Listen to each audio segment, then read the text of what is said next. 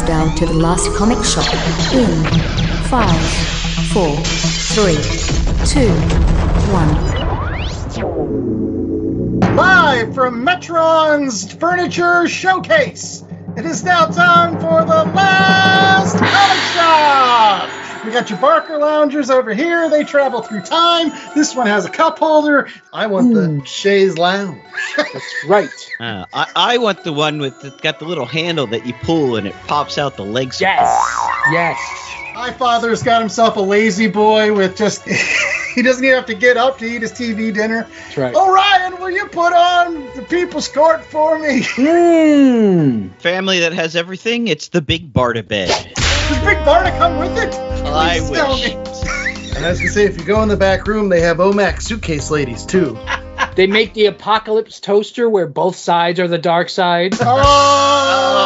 oh. It took me a while. Like I've been thinking of it. I've been trying to. I've been like, well, All right, it's the last comic shop. I'm the host with the most, Andy Larson. I'm joined by Chad Smith, Jay Scott, and the wonderful Mikey Wood for another week. And if you haven't guessed, we're talking about more New Gods somewhat. It's not exactly a New Gods book. I know that we did Mr. Miracle a couple weeks ago, but this is a book that I think we've wanted to read for quite a long time because Chad has espoused his love of this book. It's almost like a Chad month. We read Mr. Miracle, now we're reading this one, Chad. So Mr. Miracle is probably my favorite modern comic book of the last 20, 25 years. And the book we're going to talk about today is probably my favorite team up ever, let alone favorite crossover team up ever. And it's in the argument for best single issue story ever. Wow. So what is it, Chad?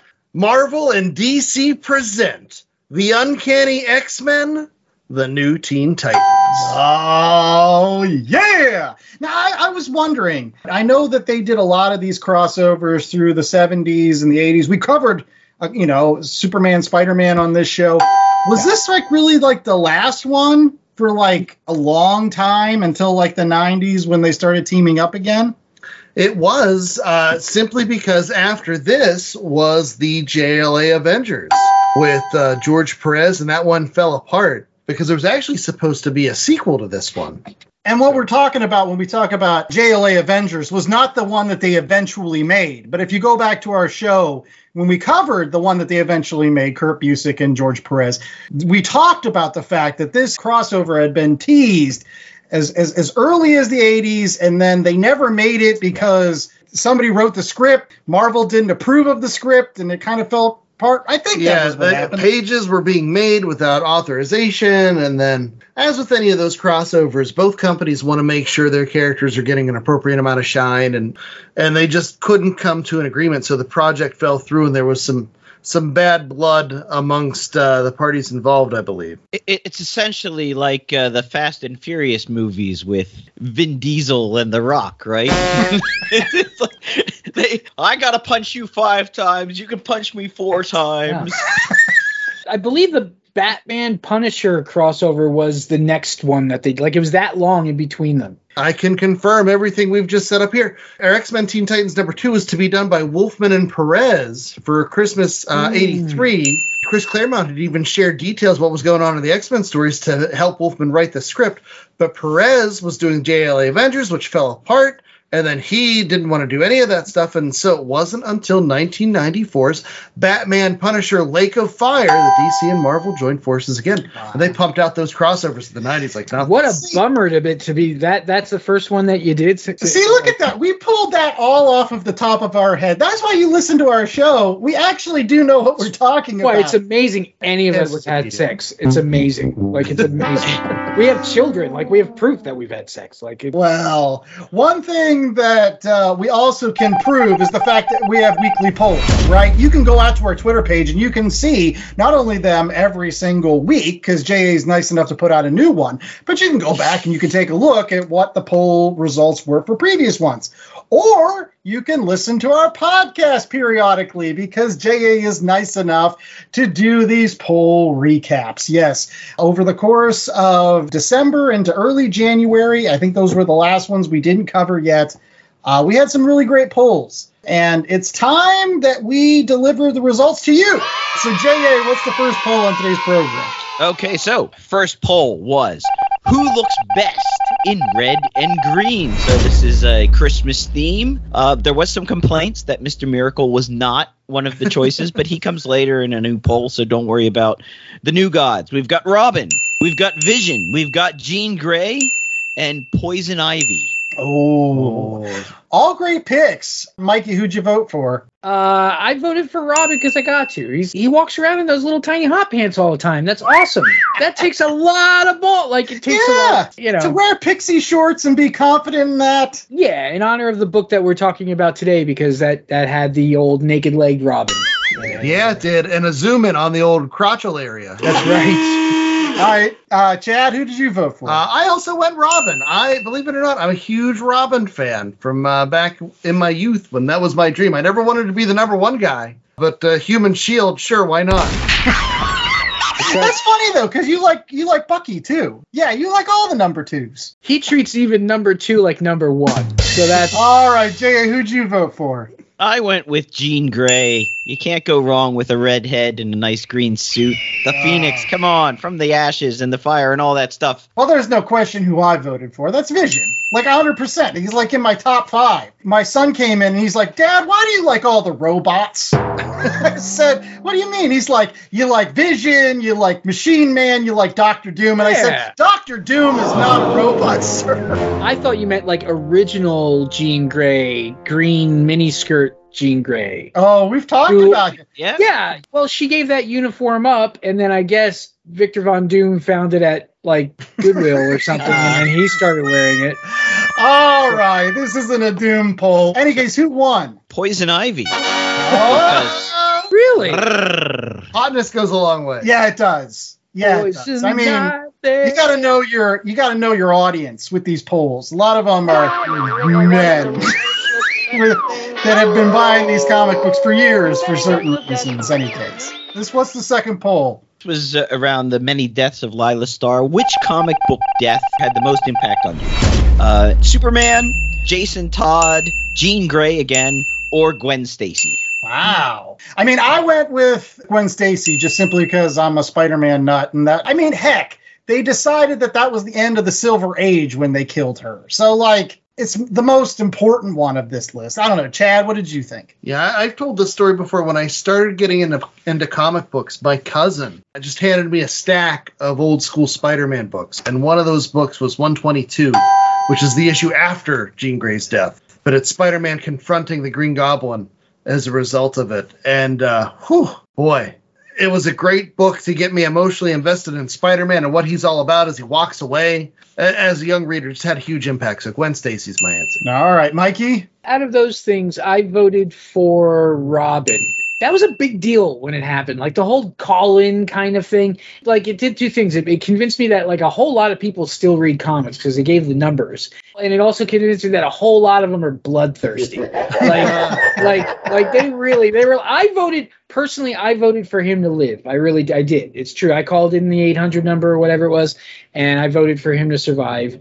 And I've seen the pencils of the pages for where he survived and um it's better that he died. But I will say, Mikey, that we were just talking off air about some of our favorite shows. Make sure you catch our interview with Jim Starlin on our year end review uh, data recap. And for the man who has everything, that's a show that has everything. But he talks about uh, being the guy writing the book where he kills Robin. yeah, yeah. And like what the reaction was and how like people were in Mexico buying him beers. oh wow. But like he he kills off everybody, doesn't he?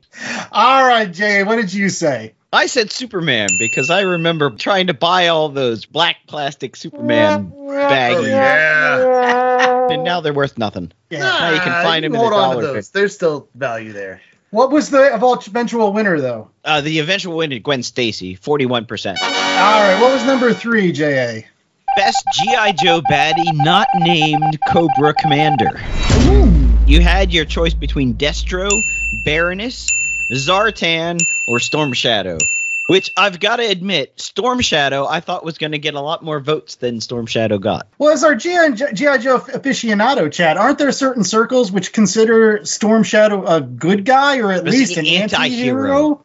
Yeah, well, he has uh, swapped sides so many times. He's gone back and forth between GI Joe and Cobra. It depends on the storyline, so I could see where that could be a disqualifier. All right. Well, you are our aficionado. So, what? Who did you vote for? This is tough. This is like picking your baby. Like, I love the Baroness. I mean, that's affected how I, I see things. I love Destro with that chromed out face. Storm Shadow. How cool was it to have a bad guy in white? It's like the opposite of every Western ever. But the correct answer is Zartan. Not only does he lead the Dreadnoks, he had that super awesome action figure with the little uh, swamp rider, Right. and he would change colors. He Yes, had extra right. faces you could put on, which never made any sense. they just fell right off. But he he could change color in the in the fridge. Well, that was the eventual winner, wasn't it, JA? Everybody agreed It with was, that. yes. Zartan beat out Destro 34 to 31%. Wow. Wow. Did you vote for Zartan, JA? You loved his Of course, character. I voted for Zartan. It was one of the action figures I owned. I didn't have a lot of GI Joes. I voted for one lady. She wears glasses and she wears black leather. I mean, what else do you? Oh jeez, Mikey, get us out of this. Who did you vote for, buddy? I I voted for Destro because it like it takes it takes a certain man to walk around with that shirt and giant chest medallion post 1979. Like it takes a it takes a certain kind of man. Definitely channeling his inner John Travolta. I don't Right. know though, man. He was supposed to be Scottish, but that cartoon accent was a weird Scottish accent. Right. That's right. All right. What was number four? Best comic book movie of 2022. And uh, no, Black Adam did not qualify. Ah, but we were kind. We also didn't say anything about Morbius. We put those two together. Yes, we. we Plus, we- it was we- only four choices, right? I mean, only four choices. Yes. so who? uh, what so- were the four choices? The Batman, Black Panther, Wakanda Forever, Doctor Strange in the Multiverse of Madness, or Thor: Love and Thunder. And I voted for Thor: Love and Thunder, and everybody was yelling at me that it's hot garbage. And I said, no, I enjoyed that movie a lot. It had Jane Foster, and she's cute. It had Chris Hemsworth, and he's fun. also cute. yeah, exactly. Chad, your choice. So honestly, I was between the Batman, which I really enjoyed, but I ultimately DQ'd because it was three hours long, and I, um, and so I went with my personal favorite. And once again, it's personal opinion on this one. I went with Thor: Love and Thunder. Yeah. I love me some old school GNR. I love that scene. I think that scene with the kids when they become Thors, that was just the embodiment of what I want out of the MCU. If they're going to market these movies at kids, give them a scene where Yeah. they have that power. I just, I loved it. I loved it. I loved it. And does it have its flaws? Sure. Is it for everybody? Absolutely not. But uh, I enjoyed the heck of my time during Thor. So that's what I went with. It was a good popcorn movie. Mikey, I had to go with the Batman on, on it just because I just think it was just really well done. I don't. I've realized something about that movie is that I, I love it and I think it's incredibly well done, but I don't see myself going back to it much. Very dour and very serious and very you know. And, and, so- and dark, half the movie you can't Yeah, see. Well, yeah, I mean it's Batman, so that that kind of you know that makes sense. The Black Adam movie was a really good Justice Society movie, or a really good Justice Society, Society TV show. Yeah. yeah, wish- yeah, TV like I- show I, could go with. Yeah, like I'm still of two minds about that whole mess. Ja. Well, I went with the eventual winner, which was the Batman at 62%. Thor: Love and Thunder coming in dead last at only 10%. It was- It's it- not aging well, is it? Like it was okay. People were like okay with it right after it came out, but like now people are like, feels like the, the, the worm is turning on the whole MCU a bit. Yeah. I've noticed that as well. Uh, one thing that the worm's not going to turn on is our fifth and final poll. So what was that? The best new god, not named Orion or Darkseid, because I figured that was too easy. So I wanted to get some other new gods some love and attention. Didn't matter. Only two of them got any kind of votes. So we had Mr. Miracle, Big Barda, Granny Goodness, or Desaad. Nobody voted for Desaad. Nobody likes Desaad. Exactly. You know why that didn't work for you? You didn't put Funky Flashman. You would have put Funky Flashman Excelsior. Yeah, So- no, well, he's a he's a Character from He's the a new character gods, in the but new I don't gods. think he's a Or new uh, you could have put Bug. Lightray. Shut up, Lightray. No one likes Lightray. Light Ray's such a useless. yeah. You gonna put Forager down. What's the like dude, everyone the, loves the, the guy who's uh, the skis in the sky? Black Is Racer. Black, Black Racer. No, nobody loves skis. Skis are never cool. Well, who won? It was Big Barda, and it was It, was, Big Mike- Barda and Mr. Miracle, and Mr. Miracle edged out Big Barda. Probably the only time that Big Barda didn't win something. Big Barbara. That was great. Well, that's our recap of the polls uh, over the last couple of weeks. Make sure that you're going out to uh, Last Comic Shop on Twitter every single week. JA is nice enough to put out another weekly poll, and you can vote on them so that you can listen to these shows in future and feel invested in the results. Coming up next, we hope you're invested in our comic book review. It is X Men Teen Titans.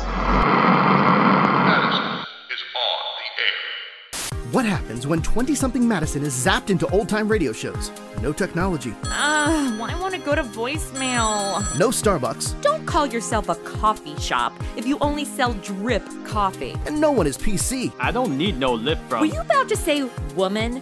Because I'm wearing a gun and I have no idea how to use it. Madison on the Air serves to highlight the way we were and the way we are today with original radio drama scripts adapted to include the modern day Madison as she joins famous characters from radio's past, including Sergeant Joe Friday, Just the facts, ma'am. I've never actually said that. Marshal Matt Dillon, We're not having a shootout with a 10 year old kid.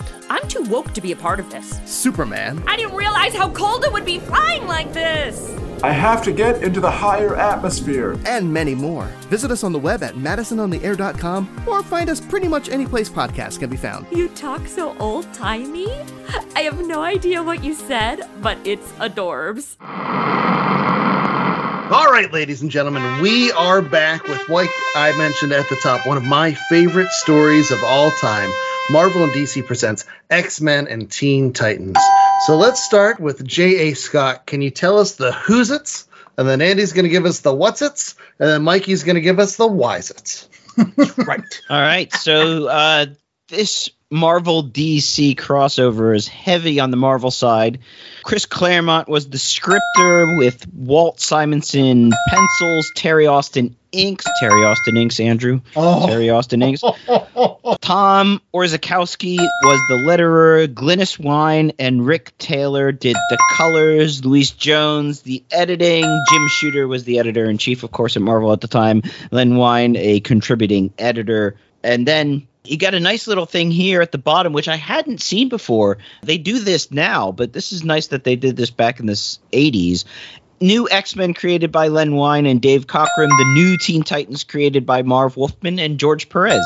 So you get some uh, creator credits. Very cool. Before we get into the 10 cent synopsis, Mikey, do you want to tell us about the why's its? So really, the reason this was done was for money. Um, that, that's really that's honest. That, yeah, that's the truth.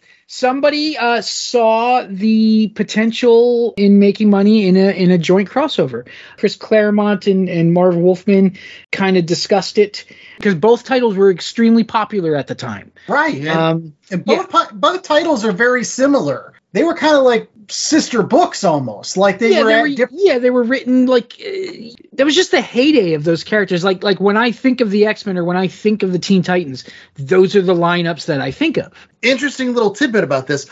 Originally, it wasn't going to be X Men Teen Titans. It was going to be X Men Legion of Superheroes with Dave Cockrum. But then Teen Titans was the new fresh hotness. And so Jim Shooter and I think it was Dick Giordano, but they decided to go with the hot hand. They wanted the two hottest books on the market at the time. And so that was not Legion at that point. Right. Teen Titans had surpassed them. Yeah. And as we mentioned on the earlier in the show, this wasn't supposed to be the only book. There was supposed to be a second book that was released, and that's why this is a little bit Marvel heavy because this was the Marvel version. Just like again, you, if you go back in, in earlier, there was actually both a DC version of Superman, Spider-Man, and a Marvel version of Superman, Spider-Man Yep. with totally different stories, and they were supposed to do something similar to that, but best laid plans. There you go. Yes. So, Andy, why don't you give us the uh, 10 cent synopsis for what we did get, which was the Marvel produced X Men Teen Titans? Right. And this is actually, I need a little bit of help with some of it because the beginning and the end always confuses me. It starts off with Darkseid and Metron. Metron is, I don't know, the guy in the chair. He goes and he wants hmm. to have all the knowledge of the universe and explore everything. And he wants to get past the source wall. If you know in DC, the source wall is this thing that exists out there and it's like the edge of the universe. Like nobody can go past it. And so Metron's like, I gotta know. And and, hmm. and Darkseid's like, here, here's the MacGuffin. Go take it. And he disappears. And but Darkseid's like, Maha, I have this other thing now. And he decides he's going to turn Earth into a new Apokolips, which is a fairly run of the mill Darkseid plan. But he's going to do that by bringing back the Dark Phoenix. And so he goes and he tries to kidnap the X Men so he can use this mind thing to bring back the Dark Phoenix's essence and then use it to blow up hole right through the middle of the Earth. Yeah, he's sucking up energy from their minds and energy from mm-hmm. places Phoenix has been. So, so long story short, you know, this gets the attention of the Teen Titans, who then come to kind of work with the X Men, and the two of them, you know, and Slade is in the whole thing. Like, I don't, I guess Slade was also the new hotness. He was the yeah. This was '82, So they just worked him in. Like that's my one caveat. I'm like, I don't know why Slade's in this. Like, I don't think it's it's necessary. You're thinking too hard. It's a crossover. yes, yes. In any case, at the end of the day, though, they're all saved by the power of love.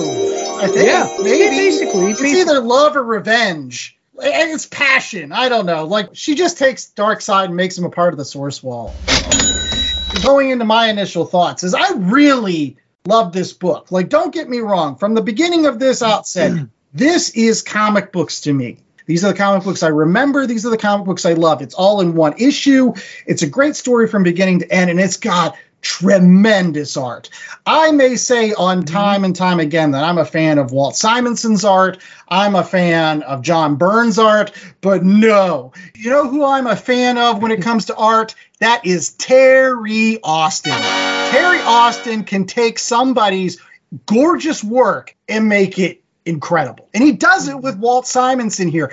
At times, I had a hard time not thinking this was John Byrne because it looks so much like John Byrne's X Men. And it's because Terry Austin's doing the ink. So I love art from beginning to end. Story wise, uh, somebody else can jump in. Chad. Story wise, who cares? this is the best story because it doesn't care. It drops you in, and the Teen Titans live in New York, and the X Men live in New York, and it's all the same New York, and it's always been the same New York. They just haven't interacted to this point. Like Yeah. Cyborg is swinging by, and he's like, "Yeah, X Men busted that up. Maybe we should interact with that team at some point and fight those bad guys." It's awesome. I remember we did our review of George Perez and Kurt Busiek's JLA Avengers crossover. And my biggest complaint was they spent so much time trying to justify the crossover that they didn't take advantage of what you really want in these big events. You want the characters to smash up, you want big action scenes. And does it have to make sense? It doesn't. It just has to be awesome. Yeah. And this storyline, man, oh man, you get everything you want out of a crossover. First and foremost, in terms of establishing who the characters are, you don't get better than Chris Claremont. And those hmm. opening training sequences in the Danger Room, where you're introduced to Wolverine and Nightcrawler and Colossus working together, and then they zoom out a little bit, you get Cyclops and Storm that are upstairs, and Kitty's coming in and she made dinner, and it's like you get the perfect encapsulation of the X Men and who they are and what they're about. And then you shift over to the Teen Titans, and Claremont does a great job handling them too. And whether it's, you know, the way that Starfire interacts with people and, you know, she's smooching people left and right. And, you know, you get Raven. Claremont, I think, does a better job with Raven than even Marv Wolfman. And then they throw in Slade. Why do they throw in Slade? Who cares? They threw in the Terminator because he is awesome. And not only does he handle the Titans and Shawn Michaels super kicks Robin in the face, but then he goes and takes out the X Men. And Colossus is running towards him, and you get that four panel grid of, oh, you got this big, tough, armored metal guy? there he goes. Yeah. And then the Titans fight the X Men, and then they're like, wait, we shouldn't fight anymore. And Then they go into a giant spinny thing where they're taking all their memories, and that's awesome too. And that doesn't make a lick of sense, and who cares? And Yeah, and Darkseid and Dark Phoenix, and I'm talking a lot. Okay, J.A., what are, what are your thoughts? It's just fun, and there's no consequences to it, so you don't have to worry about continuity, which is a thing when you're reading a classic X Men book. You're like, oh shoot, I've got to go read 500 issues before this point, so I understand what Chris Claremont was baking. You don't need to understand what Chris Claremont's baking. You get it all. It's like you went to the Auntie Anne's and you already got the pretzel. You don't have to watch them make it. Yeah, that's true. And the stuff you don't know, he gives you the breadcrumbs that you can pick it up in this one issue. All the Dark Phoenix stuff, like they handle all those humane moments, like with the parents. Like, why would we have to go through this all over again? We've already grieved, and oh, oh man, I loved when Changeling turned into a giant Loki. wasn't that the best? And Colossus is just off to the side, like I thought that was our thing. Dorvish. yeah, yeah, yeah. This is the bar by which all crossovers are measured by. I really think it is, and I, I don't think it's ever gotten really any better than. I really don't. I really don't think there's ever been an intercompany crossover that's been this good. I don't think Um, it can get you better. Like it depends on where you are with Claremont. Claremont does his thing where everybody talks a lot and says a lot of words that people don't actually really say, like flamin' and bub and shit like that, because people don't actually talk that way. They do in Chris Claremont books, and that's fine because he can't say what he really wants them to say. But the character voices all sound like they should. I, I'm sure he got notes and stuff from Wein on the Titans and things like that. But uh, even they sound right. You know, they sound, and none of them sound like each other either. It's like they don't sound derivative. Like they are all, all sound unique, and they all sound, and that's a hard thing to juggle when you have.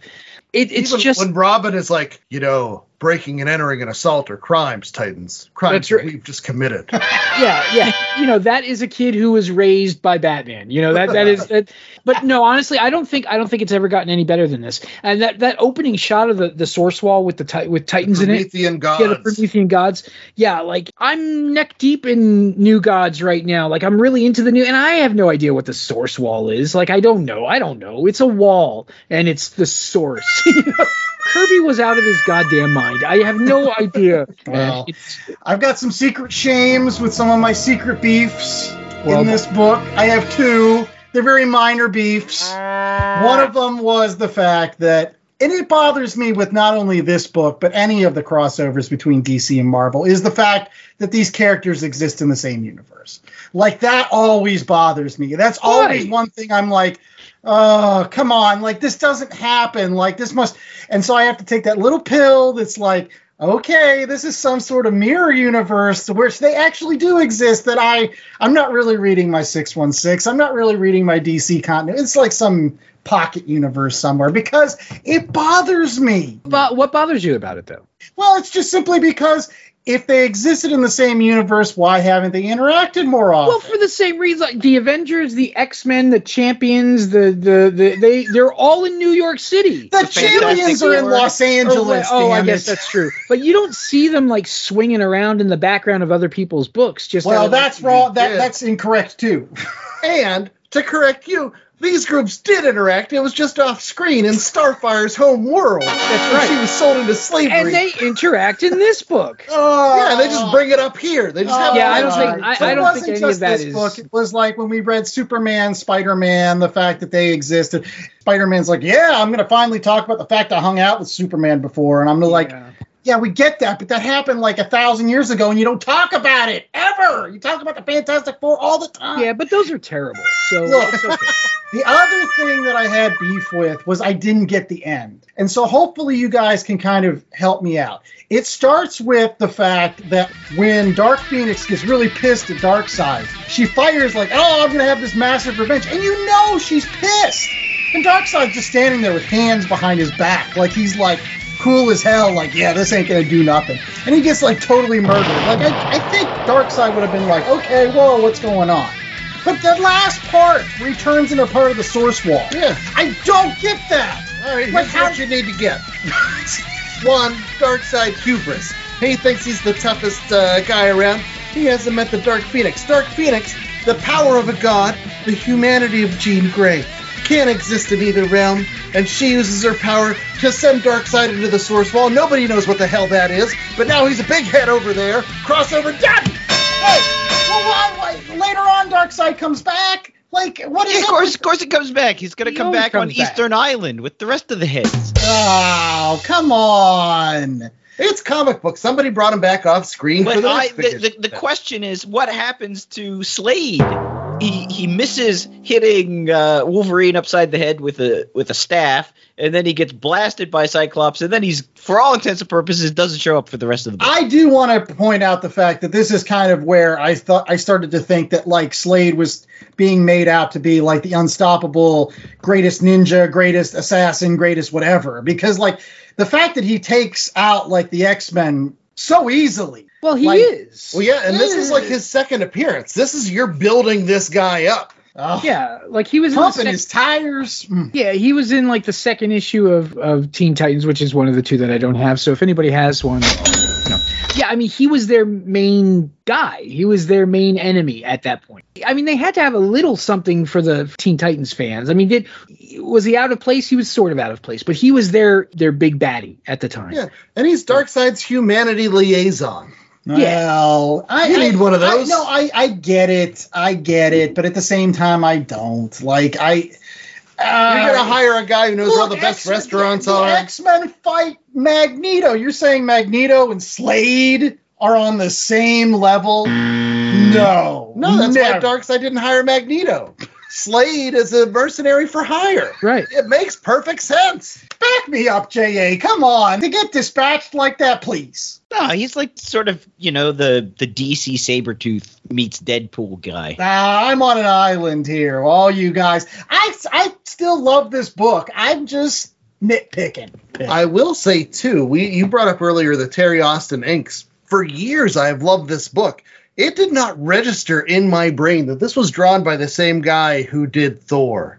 It did not register in my brain that this was the same guy that drew X Factor. Just because Terry Austin put so much of his own spin, his own panache, over top of the Walt Simonson art. I can see the Simonson art when I look for it, but at the same time, that Terry Austin finish, oh, he might be one of the best. like, it's I'm hard pressed to think of another artist who's had such an impact over top of so many other greats. Like, how can you think of anyone else who's been able to take so many big name artists, whether it's Perez, whether it's Byrne, uh, whether it's Simonson? He takes their art and he elevates it. These are guys at the top of the heap, and he elevates it even further. Yeah, he's he's got to be number one. I mean, the, there's a couple that I think of when I think of really really solid inkers. What uh, what Joe Sinnott? I always think about him in the, the old days, and and Klaus Janson I think is Yeah. a really excellent inker. But yeah, like Terry Austin, it looks like John Byrne. It looks, but it's not. It's But because it's John Byrne via Walt Simonson. Exactly. And And it's it's because. Yeah. there is one thing connecting them, and it's Terry Austin. How awesome he is, any case. What we're it's also awesome is the fact that we've got uh, ratings, and they're coming up right after these messages, so stay tuned. Hmm. as good as John Byrne is considered, I, I don't think there's anybody out there that's going to argue it's not better when Terry Austin inks him. Do your hobbies include comic books, movies, television, and or video games? Are you always behind with the latest news in the world of nerd? Well, look no further than the Oblivion Bar, a nerd culture podcast. Great Scott! Hosted by Chris Hacker and Aaron Knowles, the Oblivion Bar offers a weekly review of all the latest breaking news, in depth discussions far beyond whether Han shot first, and newsletter section, where you, the listener, send in your questions to be answered live on the show. New episodes every Monday, available on Apple Podcast, Spotify, Stitcher, iHeartRadio, and Google Podcasts. I'm just so, so freaking excited. You can also find us on Twitter at Oblivion Bar Pod. Come join us at the Oblivion Bar podcast. Hope to see you there. You ever wondered what comics Mark from Vale is into? What Zach from Left Behind's favorite MCU movies are? Well, Metalcore Nerds is the show for you. My name is Sean Mott, and here at Metalcore Nerds, we cover the latest things in pop culture, whether it be Star Wars, Marvel, DC, AEW, and everything else in between. You can listen to the show every Monday on Adobe Howl at 7 p.m. Eastern, or find it anywhere you find podcasts after it debuts on the radio station. All right, gang, we are back at the last comic shop, and it is time for us to give the ratings for Marvel and DC present the Uncanny X Men and the New Teen Titans. JA, you provide our rating scale on a weekly basis. What's it going to be this time? Well, you know, I used to live in China. They had the Great Wall. This has the Source Wall. So it's one out of four source walls because Oh. it, it was this weird part of the book that kind of made sense, kind of didn't. And then at some point, Darkseid's a part of the source wall. It Causes looks like the, the Castle problems. Grayskull. I'm hard pressed to think of times I've heard about the source wall other than this book and what Infinite Crisis. Superboy Prime punches a hole in the source wall, and that's what And it was in New Gods too, It's wasn't in New Gods. it was. like- it like was. Fourth There's one issue where Metron goes out there and is like, "Oh, look at this stuff." All right, so Andy, why don't you start us off then? Give us your your rating. All right. Well, you know, I I might have nitpicked, and so as a result of that, uh, I'm not going to give it a full four because I, I nitpicked a little bit, but I love it. I mean, so. What's the closest I can get to a four without giving it a four? That's a 3.95. Chad hates it when I do 3.95. so much. But there's just that little, little bit that I'm like, mm, I don't like Deathstroke in this. Slade is, eh. And then there's like that ending, which I don't understand with like Metron comes back and he's like, now I know how this is. Is it like the Dark Phoenix put everybody on the source wall? Is that what he learned? I, I don't get it. But read this book for no other reason than it is at the washhead, the high water point of both of these teams. Like this is, to Mikey's point, the best of the X Men. This is the best of the New Teen Titans. This is at the height of their powers. And they join forces like Hulk Hogan and Macho Man Randy Savage, and boom! Mega powers exploded all over the place. It's great. Uh, and it's got Terry Austin inks. All right, you mentioned Mega Mikey of the Mega Powers. What are you thinking there, Mr. Mikey Wood? I, man, it's four. It's it is. It's four. It's four. The fun thing about this one is two kids is that it's not very expensive. It's not a pricey uh, back issue to get. You you can you know t- For 10 reasons I don't understand. Yeah, it's like ten bucks or something. You know, maybe. Um, it's very affordable. Yeah, so go out and grab it and read it. And remember, it was 1982, so things were a little different back then. But yeah, man, it's it's just cool. It, it is a wonderful introduction to both teams if you're not familiar with either of them, and a, a little sprinkling of the New God stuff if you're not familiar with that either. You know, All right, very cool. Uh, J.A., what is your rating? Yeah, I was on the fence whether I'd give it a 375 or a 4, but I can't really find a reason to dock it anything. It's a fun book. I'm not going to dock it because I'm nitpicking. That's because you got no guts. I would have to give it a 375 because it's too happy. I mean, everything wraps up nicely at the end as you would expect, and mm. they're playing with Dark Phoenix, which you know she just killed like a universe or destroyed planets, and and and and now she's suddenly back. And this is before the whole Madelyne Pryor thing. Oh, so yeah.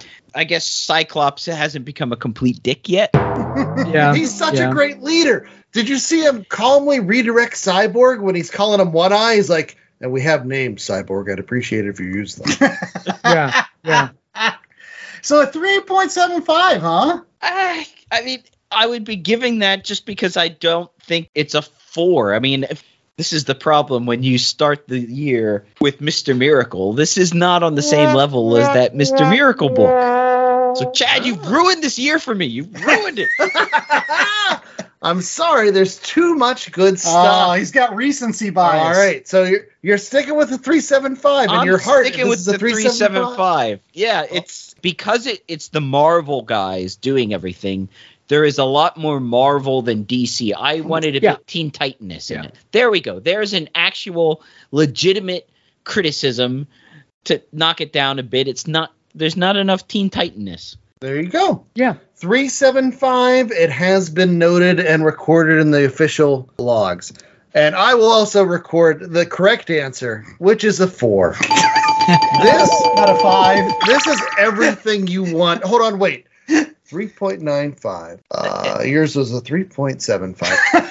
So No, mine no. is going to be a 4.30. a 4.3 to correct the errors that have been made in judgment because this is the best of the crossovers. This is the roadmap that all crossovers could follow because as Mikey Wood was alluding to, you could give this book to anyone. You can give this book to a fan of the X Men, they'll learn to love the Titans. You can give this book to the Titans, and I think the Titans got a fair enough shake. They got their big bad guy in addition to the DC Universe bad guy Darkseid. And keep in mind, this is 1982. Th- They're pumping both the tires of Darkseid and Deathstroke and treating Dark Phoenix in a respectful way. Like mm-hmm. they are respecting so much here and elevating everything by putting some of the best people in comics on this book. And like I said, mm-hmm. this beats any other crossover I've read in terms of meeting the characters where they are. And it gets the edge over Spider Man Superman simply because Spider Man and Superman are such a mismatch, right? The X Men and the Titans, they merge almost immediately once they decide to team up and they become one unit and they're working together. And Cyclops is barking out orders and Robin's strategizing and everybody is playing to their own strengths. And you have those inter character relations with Kitty and Gar, uh, you know, and Starfire laying the smooch on Colossus because that's how she learns the language. There's just so much fun to be had. This is just, it's everything you, you should want in a crossover. It's everything I want in a comic book. And it's Chris Claremont at his best. It's Walt Simonson, who I'm assuming is doing a pretty good job because I love Walt Simonson. But and it's Terry Austin on top. And oh man, it is beautiful. It is wonderful. I, I just I can't sing the praises of this book enough. And I I was lucky enough to get this book before I had read the Dark Phoenix saga. I read this book before I'd even read a lot of the Teen Titans books. It's such a great entry point, and reading it again after knowing about Intergang and Parademons and Darkseid, guess what, gang? It's even better. This mm-hmm. book is fantastic. It's 4.30 Yes. to correct Yes. all that came before. I well, don't he care. does keep track of the numbers. So I don't care if Robin is Colossus's roommate and they never mention it. Right, think about how many times Reed Richards has another college roommate they just brought up No, again. I- for, I- Out of the blue. All right. Well, in today's program, we're going to do a little bit something different than recommendations. As you might have guessed, it was the new year just a couple weeks ago, and so we haven't been had an opportunity to do our New Year's resolutions. Yes, our comic book New Year's resolutions. Each of us have picked something from the realm of comic books that we have pledged to do in 2023.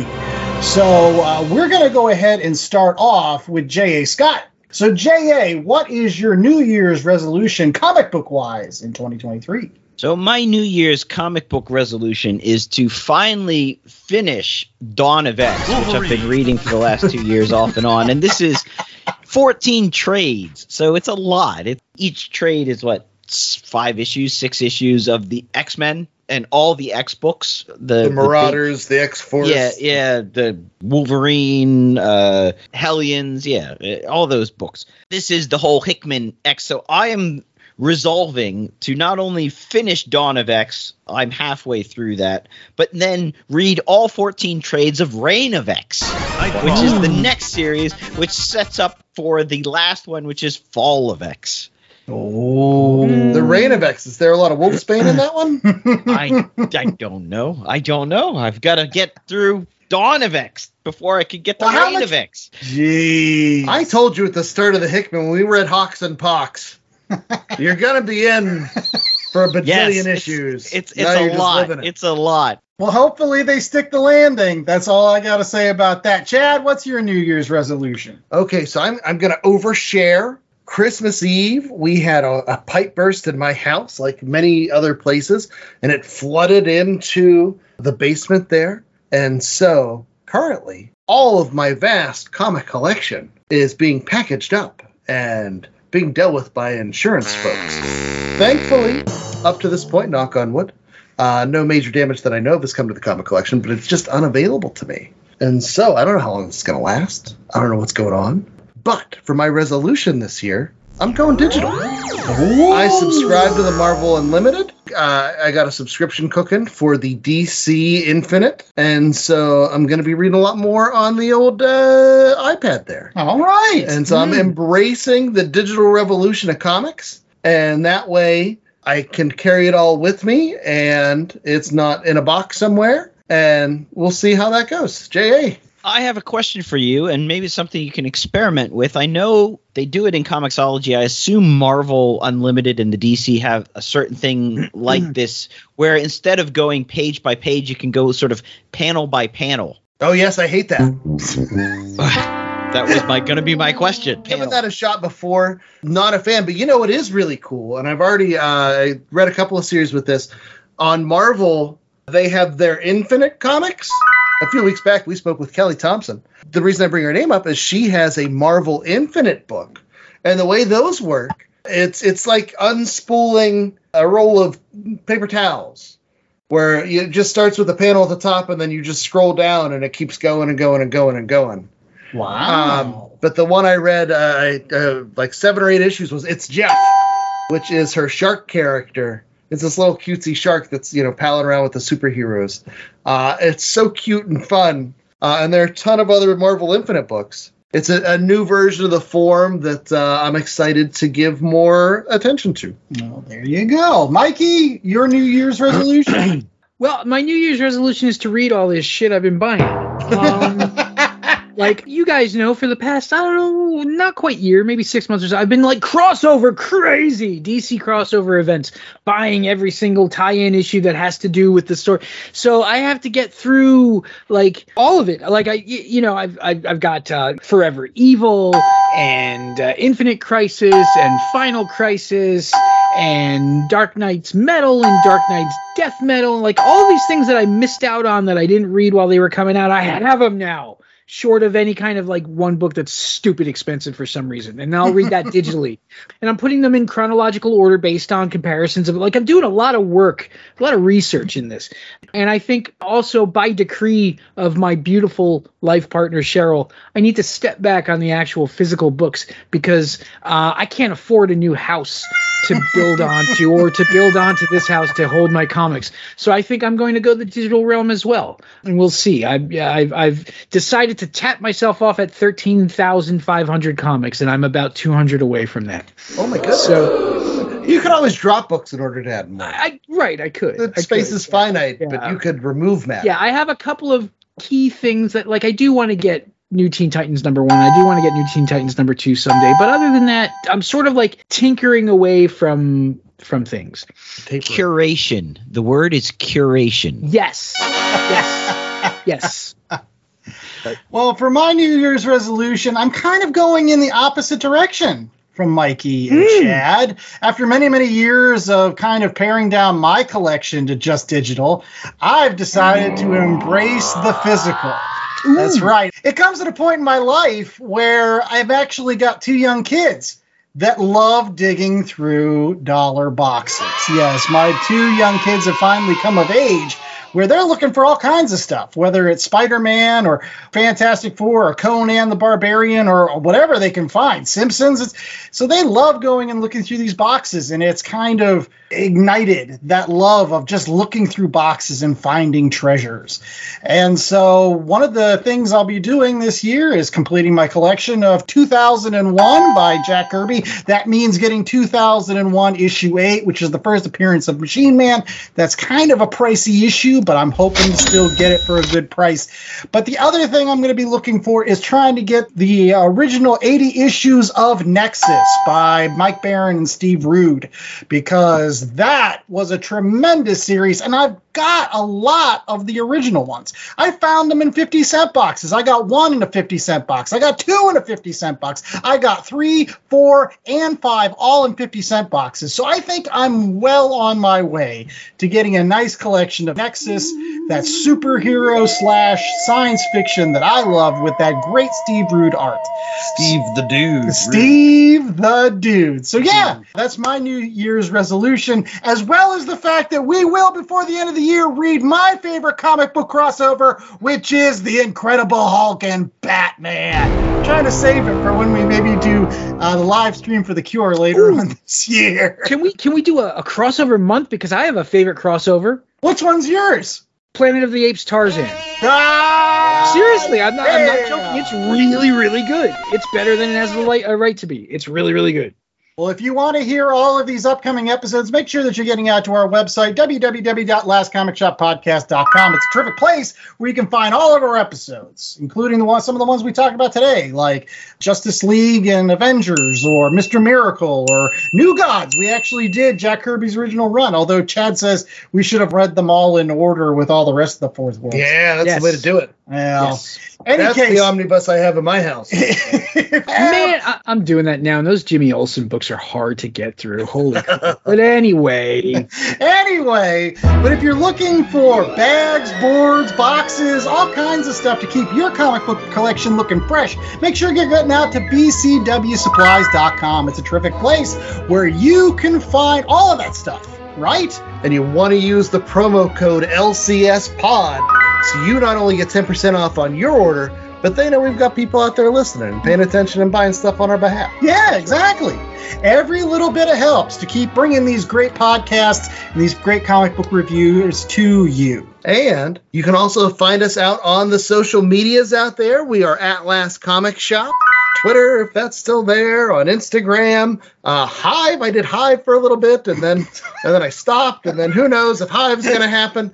But I heard Fetch is a thing out there. I don't know if we're ever going to make Fetch happen, but just look for at Last Comic Shop, or you can always go back to the home base, www.lastcomicshoppodcast.com, where not only can you find links to our socials, you can also find what else, J.A. That's right. We've got links to our merch store, uh, crossover events this week, so you can get a Last Comic Shop T-shirt, which is also crossed over with. I guess it's just crossed over with the Last Comic Shop T-shirt. But they're kind of- Get another podcast shirt and sew it onto the back. I no no no. I've got it. You get a white one, you get a red one, you throw them in the laundry. Crossover. Nice. Pink one. Pink. Well, you know, we've been talking to Noah about the new guys. You can't get the Kirby Crackle one. Looks wonderful on a travel mug.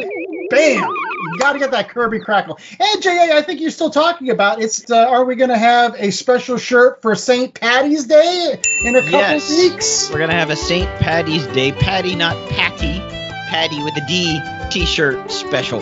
Yes. So make sure that you're looking for that in the month of February because you'll want to get it well before you're too drunk to remember It's that like you bought. sh- like our own little version of a shamrock shake. Like, Mmm, minty. you know, that's right. Any case. Uh, that's going to do it for the show this week. We didn't have recommendations. Make sure you're still out there, even if you are going digital like me and Mikey. Make sure you're still supporting your local comic shops uh, where you can find things like X Men Teen Titans, uh, which is still very affordable. Mikey brought that up earlier. It's a wonderful book. Make sure you check out uh, those 50 cent and dollar bins like Andy. I'm commissioning Andrew in his 50 cent dollar bin store. He's picking me up the Unity crossover because you can get those for like 50 cents to a dollar. Expensive. It's cheaper than actual omnibuses. That's bound to be a great story when you get to it. Along with that Dawn of. X you've pledged to read Right. as well. Keep us informed about how that's going. How many Yes. teeth you pull in there? In any case, we hope that you don't pull any teeth coming back to the last comic shop because we're always pleasant to be around. I'm the host with the most, Andy Larson, is joined by Chad Smith, Jay Scott, and the wonderful Mikey Wood. And until next week, stay safe, stay warm, and remember, if your New Year's resolution is to lose a little of that holiday weight, just turn into a snowman because those pounds just melt off. Oh God! Uh, That's a Claremont joke right there. That's a Chris Claremont. There you Yes, go. because saving the universe is thirsty work. I thought Alice Oop was a real term for the longest time.